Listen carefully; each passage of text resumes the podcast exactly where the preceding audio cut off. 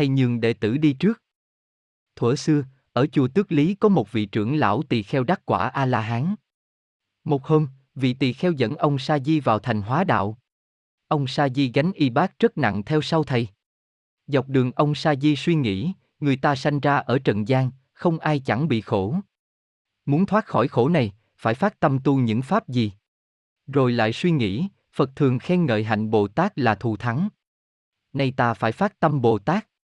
Vừa khởi ý niệm đó, thì vị La Hán dùng tha tâm thông soi suốt tâm suy nghĩ kia, liền bảo ông Sa Di. Đem y bát đưa đây. Ông Sa Di bèn theo y bát trao cho thầy mình. Nhận xong y bát vị La Hán liền bảo. Ngươi đi trước đi. Ông Sa Di đi trước, lại vừa suy nghĩ. Đạo Bồ Tát rất cần khổ, xin đầu cho đầu, xin mắt cho mắt. Việc này rất khó, ta không thể trọn vẹn chẳng bằng sớm cầu quả La Hán, mau được xa lìa khổ nạn thì hơn. Vị La Hán biết rõ tâm niệm ấy lại bảo ông Sa Di. Ngươi hãy gánh y bác trở lại đi theo sau ta. Ba lần như thế. Ông Sa Di rất lấy làm lạ, không biết ý gì. Ở y đến khi dừng nghỉ, ông Sa Di chấp tay bạch thầy, thỉnh vấn ý ấy. Vị bổn sư đáp. Ngươi đối với đạo Bồ Tát ba phen tinh tấn tâm đại thừa, nên ta cũng ba phen nhường cho ngươi đi trước.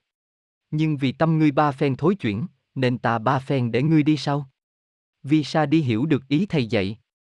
Từ đó phát tâm tinh tấn tu hành đại thừa.